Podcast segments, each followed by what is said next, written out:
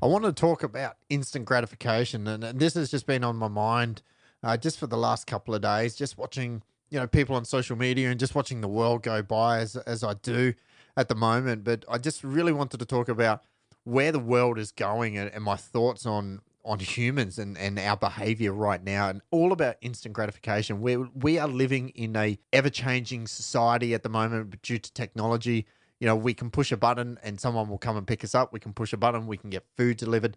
And I think that has really changed our behavior as humans in this generation. So, what I wanted to do was just talk about my thoughts around instant gratification and what you need to do to have a great life, a great business, a great relationship, or whatever your passion is, or whatever you're trying to do in, in the world today. Anything that is hard is never easy. And that's the first thing that you need to remember. If it is going to be hard, it's not going to be easy. And what I mean by that is if you want the perfect business, or if you want the perfect relationship, or you want the perfect life, or you want to be great at sports, it takes time. People just don't have the patience anymore. Like I sit in the traffic and, and someone cuts them off, or they speed up to get you know through that extra you know that orange light and they're not willing to wait that extra 20 seconds. We're always just in a rush.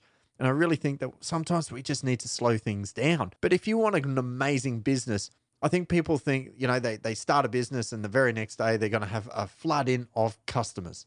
And that doesn't happen. You've got to brand it. You've got to work hard. You've got to hustle. You've got to get people to know about your brand and your business. And that takes time, but I don't believe people have the patience nowadays because we just want it now.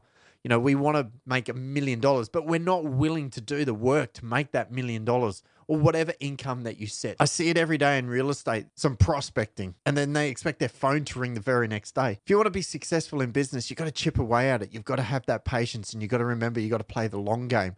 If you want the perfect relationship with your wife or your partner, your husband, your spouse, whoever it might be, you've got to work at it. If you constantly are working at it, you're constantly growing, you're developing, and you're going to flourish into a fantastic relationship and you're you've got to constantly be working on it sport is a really easy one for me i became an australian champion in in formula 3 racing in my motor racing I started when I was five. I set the goal when I was five years old that I wanted to be the best in Australia, and I never lost sight of that goal. But it didn't happen until 2011. I started in 1985. So I'll let you guys do the math on how long that took me to accomplish that goal. You've got to remember people like Roger Federer. Do you think when he picked up a tennis racket, he was brilliant? No. Do you think when Michael Jordan first started playing basketball, he sucked? It took time dedication, commitment, persistence, hard work. It wasn't easy. People talk about people, oh, look at him. He's successful. He's an overnight success. No, arsehole. I've just been chipping away for the last 20 years. You just have been too busy watching Netflix. And that is the way society is at the moment because we want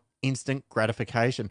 We want to impress people who we hate just to look good on social media. I just think we've got it all wrong at the moment. So I just wanted to go on this really quick rant that if you want something so bad, remember it's going to take hard work. It is that simple. Thanks for tuning in. Chris Gilmore on demand.